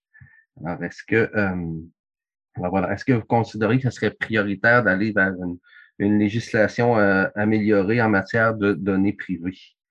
Est-ce que ça, ça, pourrait faire du sens? Est-ce que ça pourrait être un, surcroît de, de, de bénéfices si on allait sur, sur ce côté-là ou, si, ou si on allait dans une autre direction? je, vous la, je la mets au jeu. Tu es là en premier, Karim? Oui. Je peux y aller, comme tu veux. Vas-y, vas-y. OK. Euh, oui, donc la, réponse à la question est, oui. Euh, je pense que l'évolution de euh, nos différentes lois sur la protection de la vie privée euh, est nécessaire, mais c'est déjà en cours, hein, tant au fédéral qu'au provincial. Euh, au moins deux lois au provincial, une loi qui a été adoptée, une loi qui vient d'être déposée là, euh, relative plus spécifiquement aux données de santé des, citoyens. Euh, donc, ce travail législatif est, est en cours et c'était absolument nécessaire parce que bon, c'est des lois qui avaient été élaborées même avant la révolution de, l'Internet. Là. Euh, donc, euh, et c'est nécessaire. Pourquoi? Ben parce que je pense qu'on a raison de vouloir euh, protéger euh, la vie euh, privée. Non, parce que c'est c'est comme c'est dérivé hein, de, valeurs morales fondamentales, hein, dont celle de l'autonomie. Christian, vous avez raison là-dessus. je pense que l'idée n'est pas que tout doit toujours demeurer euh, privé, euh, mais que les euh, citoyens doivent jouir d'une large autonomie en matière de donc d'informations qui les concernent, qu'ils souhaitent partager, communiquer avec d'autres ou pas, hein, ou réserver certaines informations pour certains types de relations ou pour certaines personnes ou pour certains contextes. Ça fait, ça fait partie de notre autonomie d'avoir un certain contrôle hein, sur ce qu'on souhaite communiquer par rapport à nous-mêmes euh, ou ce qu'on souhaite garder euh, privé. Euh, donc, c'est ça, me semble être très important donc de, bien protéger la, la, vie privée là, au nom de cette valeur d'autonomie. Et ce qu'on a constaté, euh, c'est que bon, le, le, modèle, disons, dominant euh, pour, pour protéger cette autonomie, c'est celui du, du consentement. Hein? C'est-à-dire qu'on on doit demander le consentement de la personne si on veut utiliser donc les, les, données le concernant ou des données qu'il a produites. Euh, et, et, là, euh, et je sais que vous voulez un débat, mais je, je doute qu'il y aura un énorme débat entre Karim et moi là-dessus. Le modèle du consentement individuel est complètement euh, désuet euh, et complètement inefficace pour protéger cette, cette, autonomie euh, personnelle euh, parce qu'il s'agit les conditions d'un consentement éclairé et continu euh, sont simplement pas euh, présentes. Hein. et ça donc je, je, suis le premier à ne pas lire les différentes déclarations là qui sont me sont soumises lorsqu'on me demande mon consentement parce que j'ai besoin du service rapidement et de toute façon il y a plein de choses que je comprendrais pas dans les dans les termes du, euh, du contrat. Euh, donc, il est clair que ce modèle-là euh, est, est, plus adéquat. Euh, encore là, il faut éviter une, erreur logique. Euh, le, consentement n'est pas une condition euh, suffisante de la légitimité du traitement ou de l'accès à certaines données. Ça ne veut pas dire qu'il n'est pas parfois une condition nécessaire. Hein. Ça ne veut pas dire que dans tous les cas, on n'a plus besoin de demander le consentement. Euh, je pense que dans certains cas, il faut quand même demander le, le consentement, mais c'est pas une condition suffisante. Et il faut simplifier les formulaires ou les déclarations et ainsi de suite, mais euh, ça peut être une condition nécessaire sans qu'elle soit euh, suffisante. Euh, et euh, euh, si c'est pas une condition suffisante, mais il faut compléter hein, notre nos différentes mécanismes là, de, de réglementation ou d'encadrement euh, de, de, l'accès et de la gestion des données. Et, je pense qu'il faut y aller plutôt avec, avec des normes euh, qui, par exemple, proscrivent hein, certains usages ou certains accès à des, à des données, euh, des, des, normes à respecter, tout simplement parce que pour, pour réduire les, risques ou pour bien protéger la, vie privée. donc, les, les, ces lois hein, dont on parlait doivent évoluer pour dire, bon, dans, certains cas, on ne devrait pas les, les différents acteurs, euh, euh, soit publics ou euh, privés, on peut faire une distinction entre les deux aussi. Hein. Parfois, je peux vouloir que des chercheurs ou le système de santé aient accès à des données personnelles, mais pas des acteurs privés, hein, parce que leurs finalités sont, sont différentes. Donc, il faut voir aussi quels sont les, les acteurs. Et euh, il faut voir aussi quel type de données. Euh, dans certains cas, des, des données, euh, disons, anonymisées euh, peuvent, peuvent circuler davantage. Mais encore là, la, loi doit évoluer parce que ce qu'on a constaté, c'est que les algorithmes d'intelligence artificielle hein, permettent un, pouvoir d'inférence jusque-là inédit. Hein, C'est-à-dire que euh, croisant euh, des données euh, multiples, y compris des données qui ont été anonymisées, mais en croisant différentes données, on peut arriver soit à réidentifier la, personne, hein, la, source des données, euh, ou sans euh, la réidentifier, on peut euh, soumettre hein, des, disons, des, des, profils des différents utilisateurs là, de plateformes à des contenus, hein, des contenus publicitaires ou autres, parce qu'on on aura mis cet utilisateur-là, même si on ne sait pas son nom, par exemple, dans une catégorie donnée, et le, lui soumettre hein, à répétition des, des, contenus politiques, publicitaires ou, ou autres donc un certain euh, profilage. Et, là, je pense qu'il faut débattre collectivement de quels sont ces usages hein, qui nous semblent acceptables, celles lesquels ne, le sont pas. Euh, et euh, je vais terminer là-dessus. Sur les données inférées, ça peut révéler des informations extrêmement sensibles hein, sur les personnes. en croisant plusieurs données, on peut inférer avec un très haut taux de probabilité de succès, euh, par exemple l'orientation sexuelle ou l'orientation politique d'une personne. C'est très facile à faire hein, grâce euh, aux algorithmes d'apprentissage euh, automatique. Euh, et bon, au départ, hein, les lois sur la protection de la vie privée, justement, ces théories basées sur le contrôle individuel, ça devrait être aux citoyens de décider si on a envie de révéler ou non son orientation sexuelle ou euh, son orientation politique hein, ou religieuse et, ainsi de suite. Et, là, euh, c'est euh, la, combinaison de l'IA et euh, des données massives peuvent, peuvent contourner hein, ces lois et euh, ce, ce, ce, contrôle individuel en inférant en des propriétés sensibles sur les personnes. Mm-hmm. Très éclairant. Karim? Oui. Euh, alors, effectivement, euh, il y a des projets de loi, enfin, il y a même une loi, le projet de loi 64 qui a été adopté. Au fédéral, il y a des modifications qui sont en cours également pour moderniser euh, l'appareil juridique concernant la protection des données personnelles. Marc, la loi québécoise s'inspire beaucoup, mais vraiment beaucoup, mais c'est pas un mal, hein, c'est pas une critique du règlement général de la protection des données européen. C'était déjà le cas. Quand on a adopté, euh, Québec a été la première juridiction d'Amérique du Nord à adopter une loi de protection des renseignements personnels dans le secteur privé at large, en général. Hein, date du milieu des années 90. Et déjà à l'époque, euh, la directive de 1995 sur la protection des données personnelles avait été une aspiration. Euh, il fallait moderniser l'appareillage, la structure, pas tellement le contenu, parce que le contenu, ça reste le même. C'est les principes fondamentaux en matière de gestion de l'information, principe de limitation de la collecte, de la finalité, etc.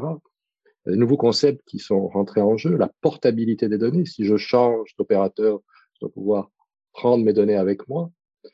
Euh, alors ça, c'est un exercice qui, était, qui est très important et, qui est très bien fait. Le problème, c'est que le dentifrice, comme disent nos amis américains, est sorti du tube. Alors c'est très difficile de le remettre en ce qui concerne la protection des données personnelles. Parce que, évidemment, aux États-Unis, où sont localisés les grands acteurs, il n'existe pas de loi générale de protection des données personnelles dans le secteur privé. En Californie, récemment, ils ont adopté une loi à cet égard. Au niveau fédéral, il n'y a rien.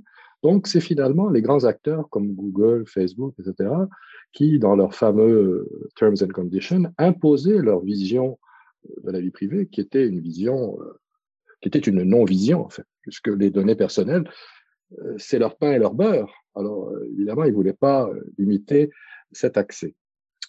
et c'est pour ça que je suis assez d'accord avec ce que Jocelyn a dit aussi, qu'il faudrait imaginer à un moment donné aussi même ce qu'on n'avait pas fait dans les législations antérieures, parce que les législations protection des renseignements personnels, elles datent des années 70, à l'époque où l'informatique était centralisée. Vous aviez euh, les grandes bases de données qui étaient détenues par l'État ou quelques grands acteurs multinationaux. C'était facile. Là, évidemment, la décentralisation a rendu les choses difficiles, mais on est revenu à une centralisation finalement. Internet, c'est devenu très centralisé aujourd'hui, ce qui est contraire au rêve initial, puisque vous avez quelques immenses acteurs qui dominent le trafic général, hein, que ce soit Google, Facebook, euh, Spotify, enfin peu importe, là je pourrais les nommer, qui euh, ont vraiment centralisé l'affaire. Ce qui fait qu'aujourd'hui, l'idée d'avoir des interdictions de principe évoquées par Jocelyn me semble euh, assez importante. Et euh, le règlement européen auquel j'ai fait, le projet de règlement européen auquel j'ai fait référence tout à l'heure envisage aussi cet avenue. Euh, on ne veut pas avoir euh, des places publiques cernées de caméras qui peuvent identifier exactement les personnes grâce à la reconnaissance faciale. À part peut-être, comme le dit le projet de règlement, pour retrouver des enfants perdus, chose de cette nature. L'idée du consentement également, qui était euh, quand même constitue une armature assez importante de ces lois, est une complète illusion. Euh, pour plusieurs raisons. Pour le fait que les terms and conditions sont très complexes, pour le fait que euh, le consentement a un usage précis peut être valable, mais très souvent avec ces outils algorithmiques aujourd'hui, cet usage initial est complètement oublié. Les données servent à de multiples, à fins. Euh, et c'est pour ça, et certains collègues ont commencé à réfléchir à ça, parce que c'est une vision très individualiste du droit à la protection des renseignements personnels, du droit à la vie privée. Hein. Je suis moi-même, euh, on parlait d'autonomie, Jocelyn parlait d'autonomie, je, je, fais le contrôle de mes données, hein, vision très années 60, 70. Ben, c'est pas vraiment possible, ça, aujourd'hui. Alors donc, c'est pour ça qu'il n'est pas inintéressant d'envisager le droit à la vie privée, non pas comme un droit tant individuel, qui garderait cette caractéristique, mais comme la possibilité d'un droit collectif, qui pourrait être à ce moment-là utilisé par plusieurs acteurs. Si vous avez 25 000, 30 000 personnes qui contestent les terms and conditions, par exemple, je ne sais pas, de l'opérateur téléphonique, un opérateur téléphonique, en ce qui concerne la gestion des données personnelles, certainement plus de poids que si vous êtes tout seul et vous dites non. Parce que là, ça devient ce qu'on appelle en droit un contrat d'adhésion. Vous ne pouvez pas euh, négocier ça. C'est es avec moi ou tu es, sans moi. Alors donc, l'idée de d'articuler aussi comme complément à cette droit individuel une perspective collective qui permettra à ce moment-là d'avoir plus de poids dans la négociation, ça, c'est quelque chose qui demande euh, une réflexion. Et, je crois qu'il y a là aussi un lien avec la question du statut juridique de la donnée. Euh, je suis de ceux, je ne suis pas seul, même que Jocelyn n'est pas du tout euh, réfractaire à cette idée, euh, de faire de la donnée un bien commun. Euh, bien commun de la connaissance pour la diffusion du savoir, des savoirs, mais même également des données détenues par des acteurs privés, comme Facebook. Parce qu'après tout, ces données, ce sont les nôtres, ce sont les vôtres, les miennes, enfin, je ne suis pas sur Facebook, mais peu importe. Et l'idée de pouvoir justement euh, jouer sur ce statut juridique pourrait avoir des incidences sur la vie privée. Peut-être avoir une incidence positive. Il faudrait y réfléchir, évidemment. C'est en deux coups de cuillère à peau qu'on ferait ça.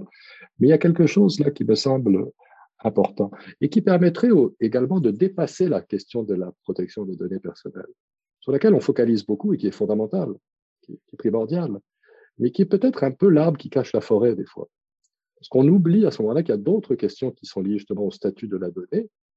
Et euh, si on se dit, ah bah tiens, j'ai une nouvelle loi sur la protection des données personnelles, ça y est, j'ai réglé mes problèmes. Mais non, d'autres questions, hein, questions sur le contrôle de la donnée, sur sa circulation, euh, liées même à la concurrence aussi, euh, qui peuvent à ce moment-là, euh, à défaut d'être complètement réglées, au moins aborder d'une manière un peu plus euh, large. Merci. Très, très éclairant, tant de, du côté de Jocelyn que de votre côté, Karim.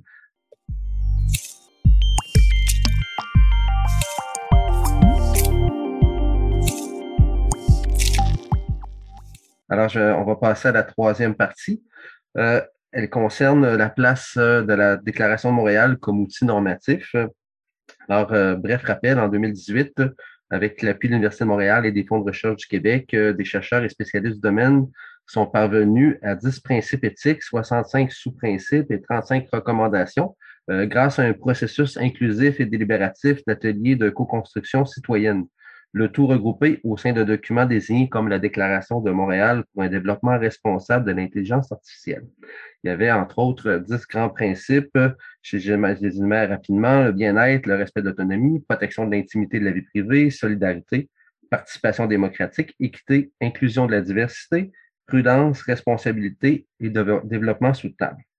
Alors, euh, la question que je pourrais poser, Karim, c'est euh, d'une façon générale, quel rôle peut jouer une telle déclaration de principe pour encadrer le développement éthique en contexte juridique? Est-ce qu'elle a un rôle? Est-ce qu'elle euh, peut guider les, acteurs qui travaillent à améliorer euh, euh, les outils ou les, les, SIA?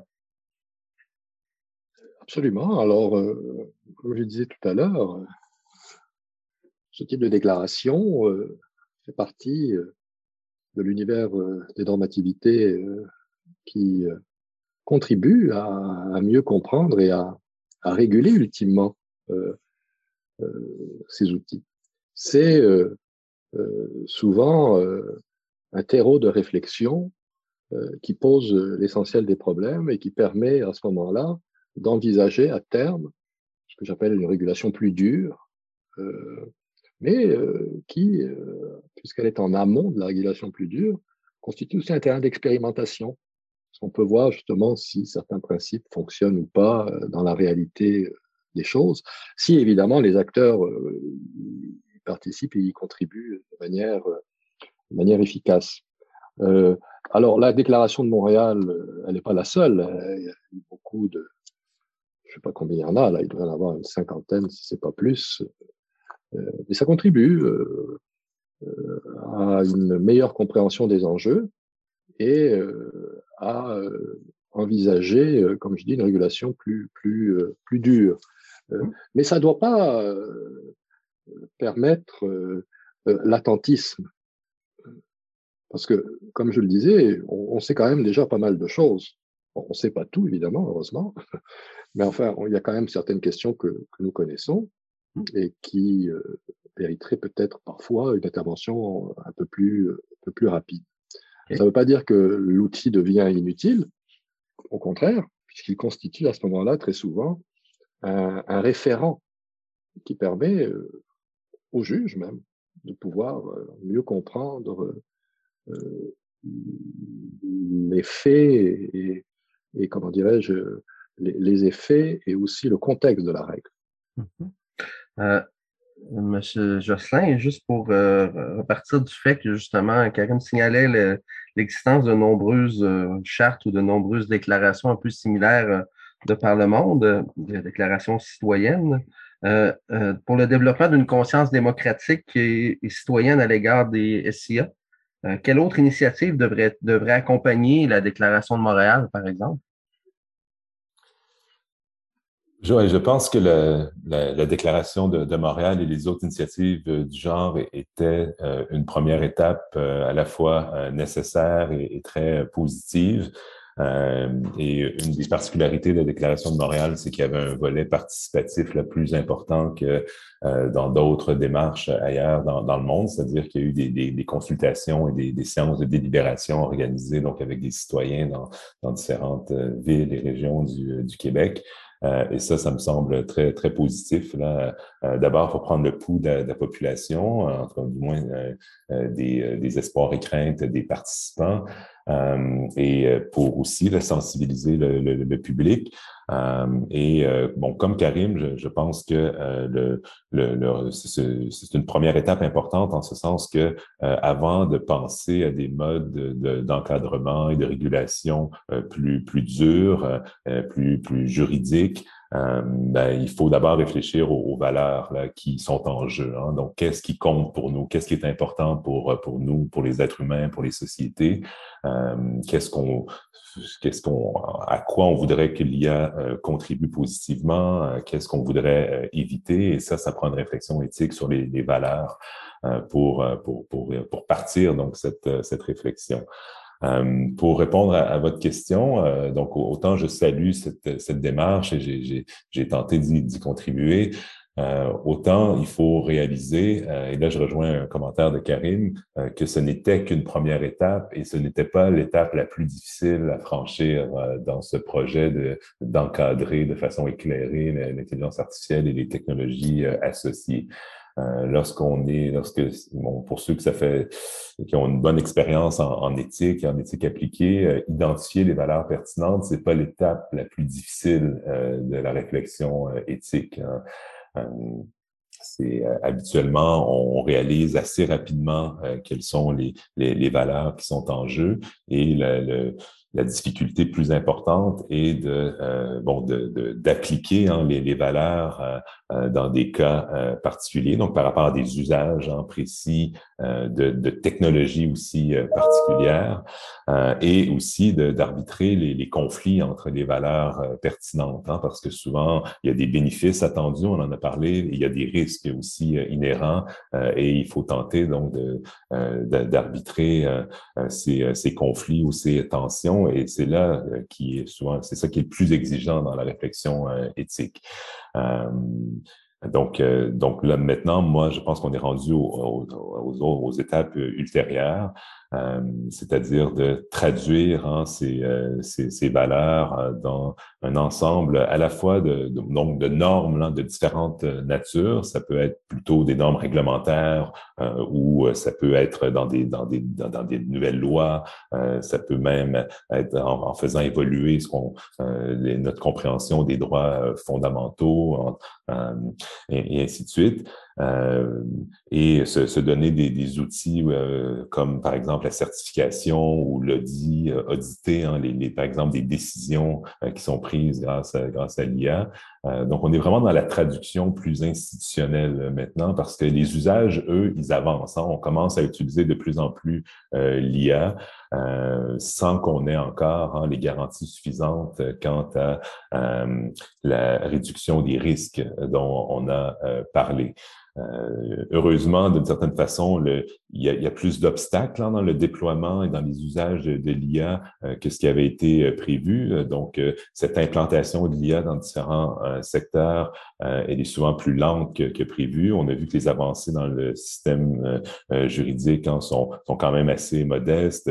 Les véhicules autonomes, bon, c'est, on ne sait pas encore hein, quand et si on va vraiment pouvoir les déployer sur les routes. En santé, c'est plus compliqué que prévu. Euh, donc, euh, on, a encore le temps euh, de se donner d'un cadre réglementaire plus, plus large, mais il faut surtout pas penser qu'une fois qu'on a identifié les, valeurs, euh, que la réflexion euh, éthique euh, et aussi politique et juridique s'arrête là. Le, plus difficile reste à faire.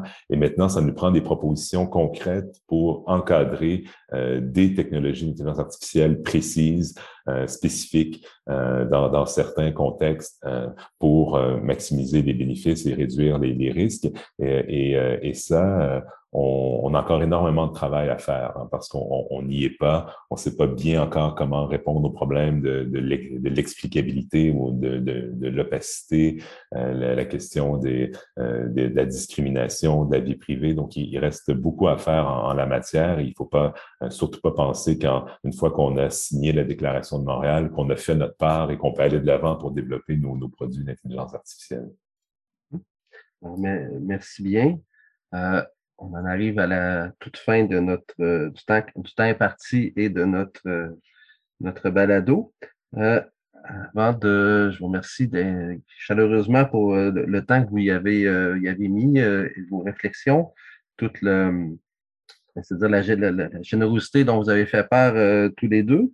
Avant avant que l'on se quitte, est-ce que vous auriez une, pourrait dire une recommandation pour les générations futures, une recommandation pour les jeunes qui éventuellement euh, vont entendre ce, balado, est-ce que vous auriez chacun une recommandation à faire euh, à ceux qui vont, euh, dire, constituer la génération future?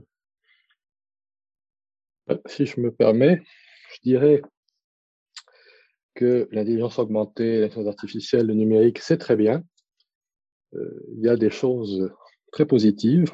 pour rester toujours très prudent pendant, parce que toujours évidemment euh, les risques qu'il faut évaluer, ne pas être pris par euh, euh, ce solutionnisme technologique auquel on a fait référence, la technologie règle tout, c'est faux. Et en ce qui concerne la décision, c'est au cœur évidemment des travaux que je conduis, euh, le décideur humain n'est pas parfait, avions-nous dit un peu plus tôt. C'est vrai, mais euh, je crois que ce qu'il faut garder en tête, c'est que c'est ce qu'on a de mieux en magasin pour l'instant restons conscients de cela. Merci. Je, je, renchéris en disant effectivement euh, qu'il il faut pas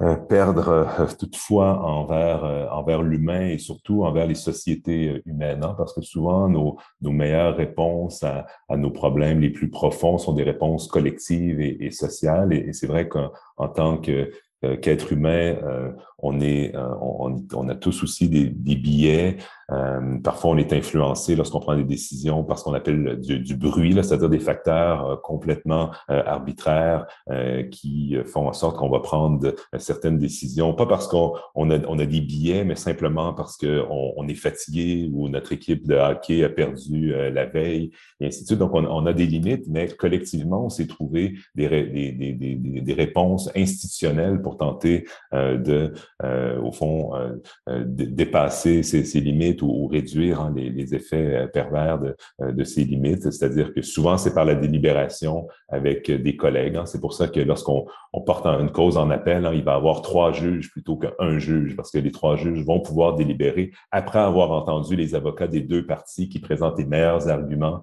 en faveur de leur, euh, de leur position.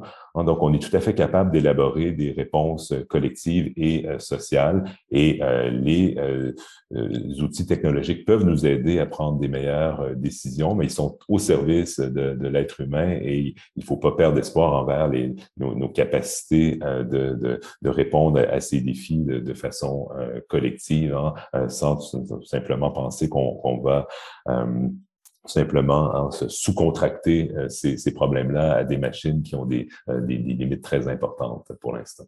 Mm-hmm. Merci. Donc, prudence face au solutionnisme technologique et confiance euh, dans l'humain et dans l'avenir. Voilà, merci beaucoup. Alors, euh, je souhaite euh, le meilleur dans vos, dans vos projets respectifs pour la suite des choses.